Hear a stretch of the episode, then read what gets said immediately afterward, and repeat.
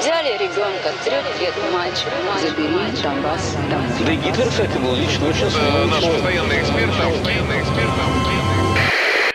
Русский фейк. Иди на Розвінчуємо російські фейки, які прагнуть зламати наш дух.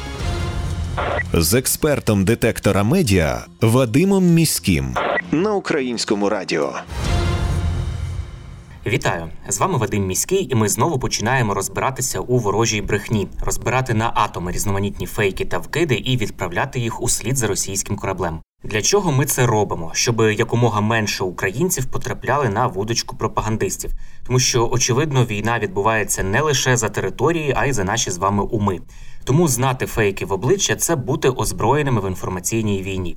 Звісно, там, де є така можливість, ми на прикладах будемо розбирати характерні стандартні прийоми російської пропаганди і таким чином вчитися розрізняти маніпулювання, шахрайство, дезінформацію самостійно. Росіяни зняли постановочне відео про затримання українських диверсантів на території Росії. Про це повідомляє Центр стратегічних комунікацій та інформаційної безпеки при міністерстві культури України.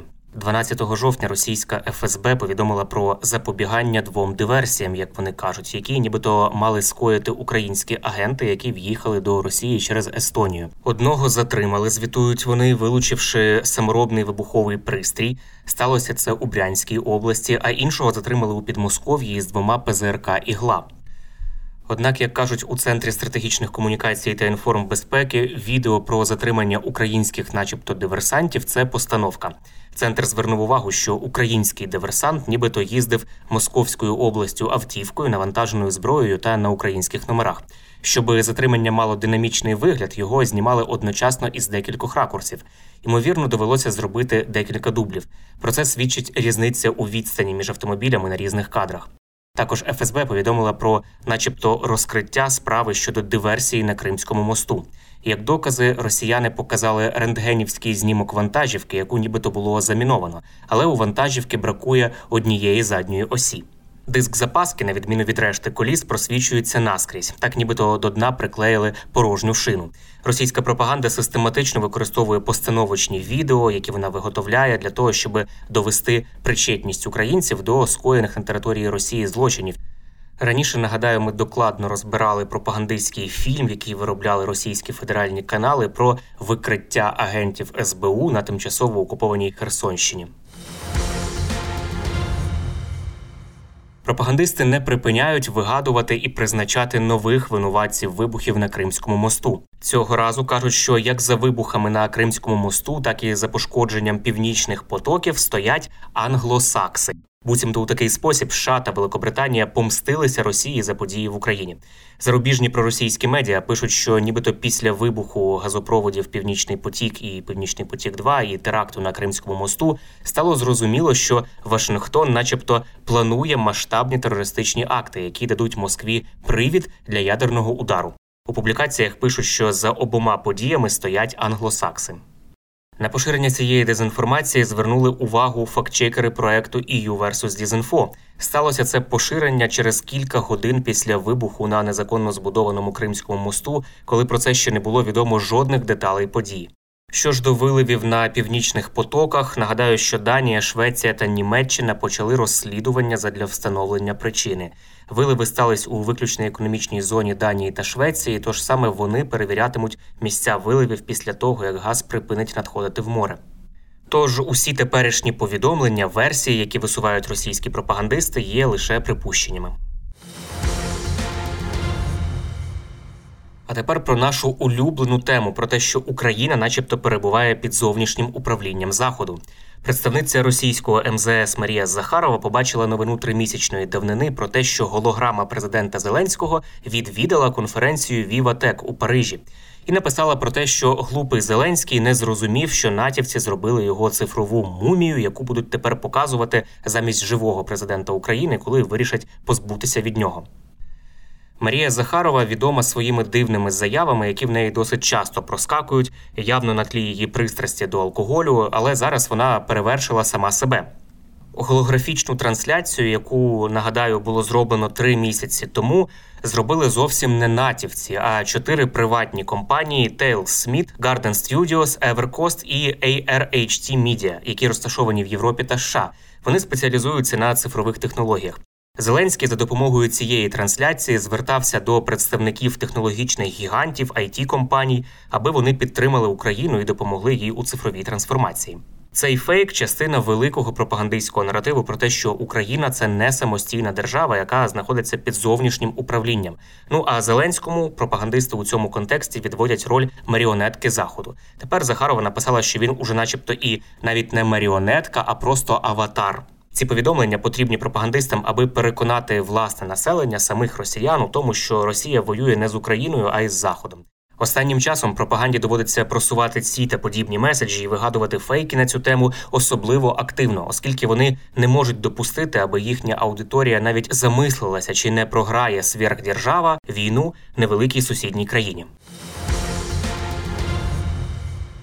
Російські медіа продовжують антиукраїнські інформаційно-психологічні операції. Цього разу масово поширюють дезінформацію про навмисне затоплення Києва збройними силами України. Фейк з'явився на тлі незначного підвищення рівня води у Дніпрі у межах столиці. Про кремлівські медіа трактували це явище як початок затоплення збройними силами України території в очікуванні нового російського наступу з півночі. Однак ніякого стрімкого прибування води чи затоплення Києва, про яке постійно говорять російські медіа, не існує. Це дезінформація. За даними компанії Укргідроенерго, це енергогенеруюча компанія. Станом на 12 жовтня рівні води водосховищ, у тому числі Київського, відповідають усім нормам. У компанії пояснили, що незначні коливання рівнів води зумовлені балансуванням української енергосистеми, яка зазнала масованої ракетної атаки з боку Росії у попередні дні. Процитую вам уривок із повідомлення Укргідроенерго. Нагадаємо, що внаслідок пошкодження інфраструктури російськими обстрілами зросло навантаження на енергосистему. У свою чергу ГЕС та ГАЕС Укргідроенерго продовжують працювати у штатному режимі, забезпечуючи покриття пікових навантажень, регулювання частоти та потужності, а також мобільний аварійний резерв у об'єднаній енергосистемі України. Кінець цитати. Цю ж інформацію підтвердили також і в Київській міській державній адміністрації. Там окремо наголосили, що підвищення рівня води у Дніпрі у межах Києва не перевищує аварійних значень і пов'язане воно із інтенсивною роботою ГЕС. Про відсутність причин для хвилювання говорить також і голова оболонської РДА Кирило Фесик. За останні декілька днів можемо спостерігати незначний рівень підняття води в нашій річці Дніпро. Хочу всіх заспокоїти. Це штатна ситуація. Проходить плановий викид води з Київського водосховища. Тому не переживаємо, скоро рівень води вирівняється, все буде добре.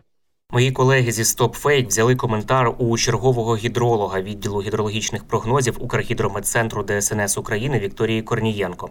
Вона також підкреслила, що ніякого критичного і стрімкого підйому рівня Дніпра у Києві немає. Процитую коливання рівнів води, які спостерігаються на річці Дніпро у межах Києва, повністю зумовлені режимами роботи дніпровських водосховищ.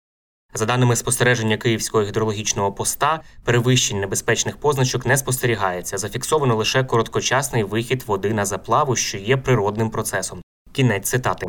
Немає також і ніякого виходу Дніпра із берегів, про які заявляють російські змі. Внаслідок незначних коливань рівня води було мінімально підтоплено заплаву річки. Таке явище цілком звичне і періодично спостерігається на річках, наприклад, навесні. Це були головні фейки на сьогодні. Насамкінець нагадую, що не варто довіряти різного роду чуткам і пліткам. Усі напівсекретні панічні повідомлення, джерело яких неможливо точно встановити, мають у нас одразу вмикати червоне світло в голові, що таку інформацію потрібно перевірити. Як правило, за такими неконкретними джерелами та емоційним панічним викладом ховаються інформаційно-психологічні операції ворога, який прагне нас деморалізувати. Довіряти ми можемо офіційним повідомленням української влади та новинам авторитетних медіа, наприклад, суспільному мовленню. Ну і не забуваємо, що від нашої з вами поміркованості і зваженості при поширенні різного роду інформації, а ми це робимо щодня у розмовах із друзями чи в соцмережах. Зрештою залежить успіх всієї країни в інформаційній війні. З вами був Вадим Міський. До зустрічі. Русский фейк. Иди на... Розвінчуємо російські фейки, які прагнуть зламати наш дух з експертом детектора медіа Вадимом Міським. на українському радіо.